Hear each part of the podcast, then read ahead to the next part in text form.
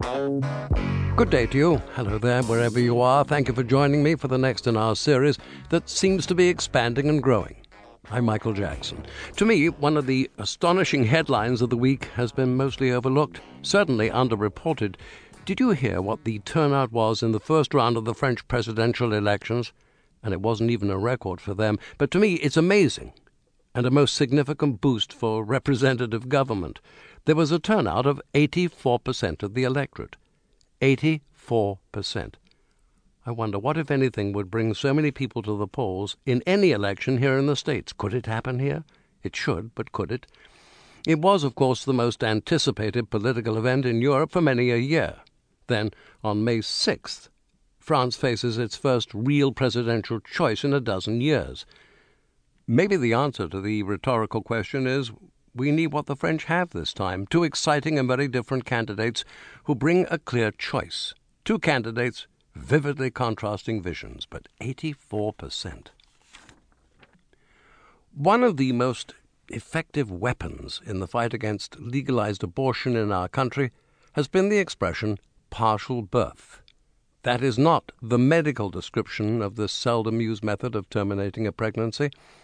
Congress took the lead in 2003 and they banned the procedure, and last week the conservative Supreme Court ruled by a 5 to 4 vote to uphold the federal partial birth abortion ban. The ban method, or technique, has been constantly attacked by anti abortion advocates who claim that the procedure is the same as killing newborn infants.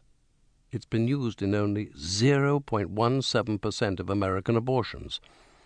The court's majority ignored broad medical consensus, which includes the American College of Obstetricians and Gynecologists, which believes that the ban will be harmful to women's health and interferes with medical decision making. Until now, American women seeking a midterm or late term abortion had a couple of procedures available to them. No longer.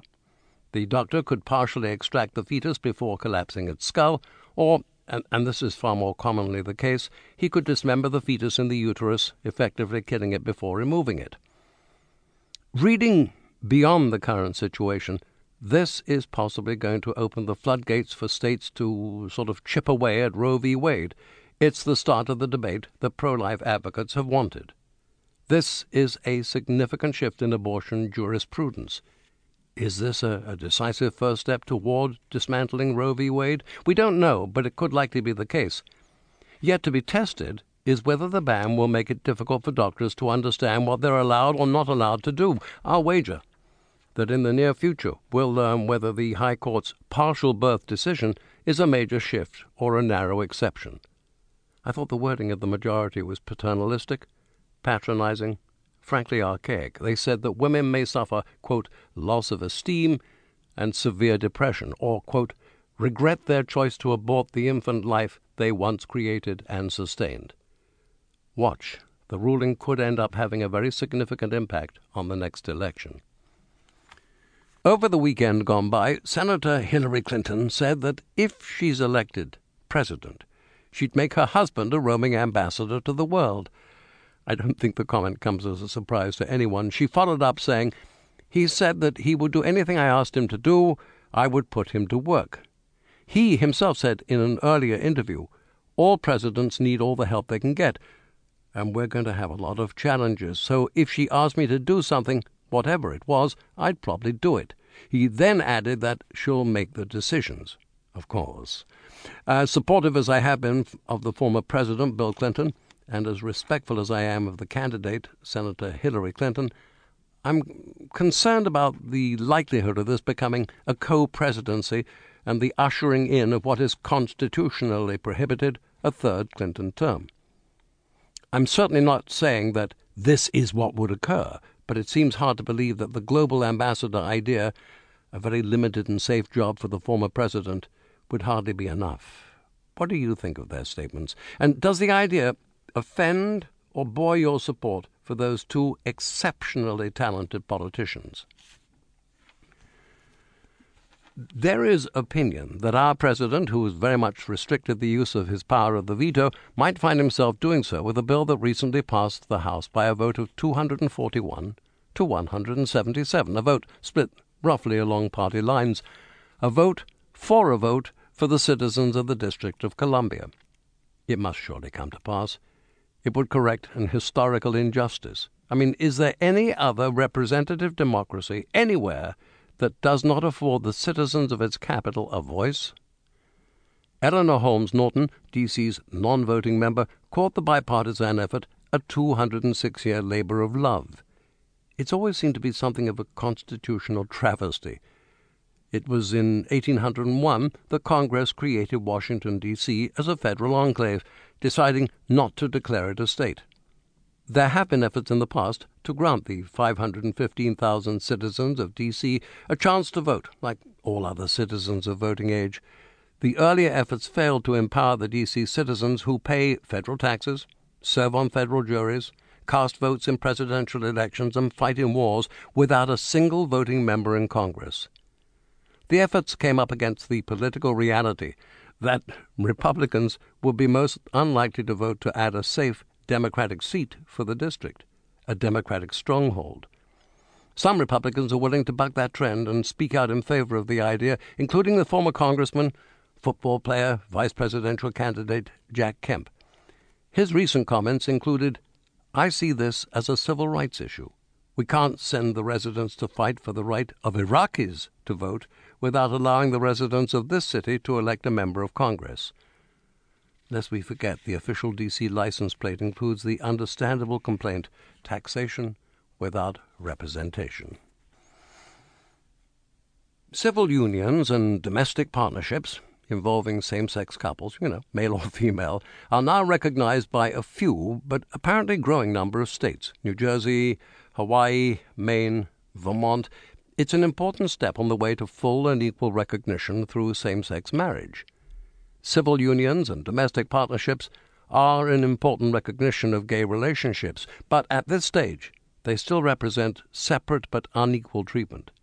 I learned from the New York Times that a federal study has identified over 1,100 rights or benefits that are accorded only to the legally married, which means that even in the states which recognize civil unions, gay couples may also be discriminated against when it comes to taxes and pension benefits. New York's new governor, Eliot Spitzer, is soon expected to introduce a bill in the state legislature to simply legalize same sex marriage he'd be the first governor in the nation to introduce a gay marriage bill. Religious groups, and most particularly the Catholic Church, are likely to be the bill's most outspoken opponents. Of course, the religious institutions have the absolute right to refuse to marry anyone within their own religious house, but they must not be allowed to dictate who can or cannot be married by the state of New York or wherever else it may be legalized and accepted in the future. Is it an idea whose time has really come? We need, and we deserve, an Attorney General of the United States who has the knowledge, ability, and stature that the office demands. The President has time and again shown his support and uttered words of praise for his selection, the ever loyal Alberto Gonzales. What is it that the chief executive sees in this man beyond loyalty? Oh, yeah, loyalty is a virtue. But to Mr. Bush, is that all that matters? His performance before Congress was awful. His inability to recall meetings that he attended, memos he read, decisions he made, or the answers he gave to even basic questions suggest an appalling memory. Or maybe deceitfulness, or maybe just plain incompetence. This is our nation's top law enforcement officer.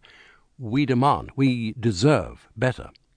It was, in all probability, his mutual belief in the effectiveness of capital punishment that brought him close to the then Texas Governor George W. Bush. Of the 152 death penalty cases that Mr. Bush presided over as governor, Gonzales was his general counsel for the first 57 cases. The men were all executed. It was his job to prepare a document that summarized the facts of the case. As reported by the Washington Post columnist Richard Cohen. I quote In some respects, this should come as no surprise. Bush remains a major advocate of the death penalty, and he retains a touching belief in the near perfection of the system. Indeed, one reason his Justice Department looked askance at some United States attorneys is that they were insufficiently enthusiastic about capital punishment. Gonzales this is a fact, never questioned a condemned prisoner's guilt. He knew what his employer wanted to hear on the death penalty. Believe it or not, Gonzales is famous for never reconsidering a death penalty case. He is very much the president's man, wanting to expand the Patriot Act, wanting to give more intrusive powers to the FBI. Of course, that which has embroiled the Attorney General is, at the most basic level, quite simple. U.S. attorneys serve at the pleasure of the president. They are hired and fired for political reasons. Clinton dismissed 93 of them upon taking office in 2001, but that surely does not excuse the dishonesty that has followed from Gonzales. Frankly, if the AG went to the Senate to convince the world that he ought to be fired, it is hard to imagine how he could have done a better job, short of simply saying the obvious that the firing of the eight United States attorneys was a Republican Party purge. He came off as an incompetent fool. We might even eventually discover that the purge was directed by the White House and involved the president's top political adviser, Karl Rove, and the former White House counsel, Harriet Miers. Dick Cheney, where are you? Do you remember, not too long ago, perhaps as short as three presidencies past, people like Bush one and Bill Clinton led a country that was pretty much liked, mostly popular, respected more than feared, our country's hegemony appeared to be natural and benign. We certainly can't make that claim anymore. It could be that way again if we next elect a president with vision. No other nation can, at this stage and for the foreseeable future, have the global reach to bring about the necessary return to the way things were, instead of the growing anti Westernism we face today.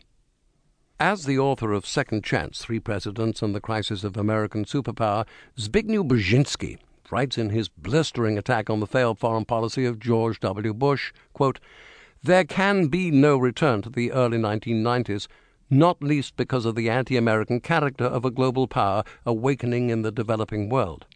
Anti Americanism has become an integral part of the shifting global demographic. In a Brzezinski nutshell, the most likely alternative to a constructive U.S. global role is chaos. That's it for now. If you'd care to comment or respond to anything we've been discussing, love to hear from you soon. And soon is when we are scheduled to meet again. I'm Michael Jackson. Thank you.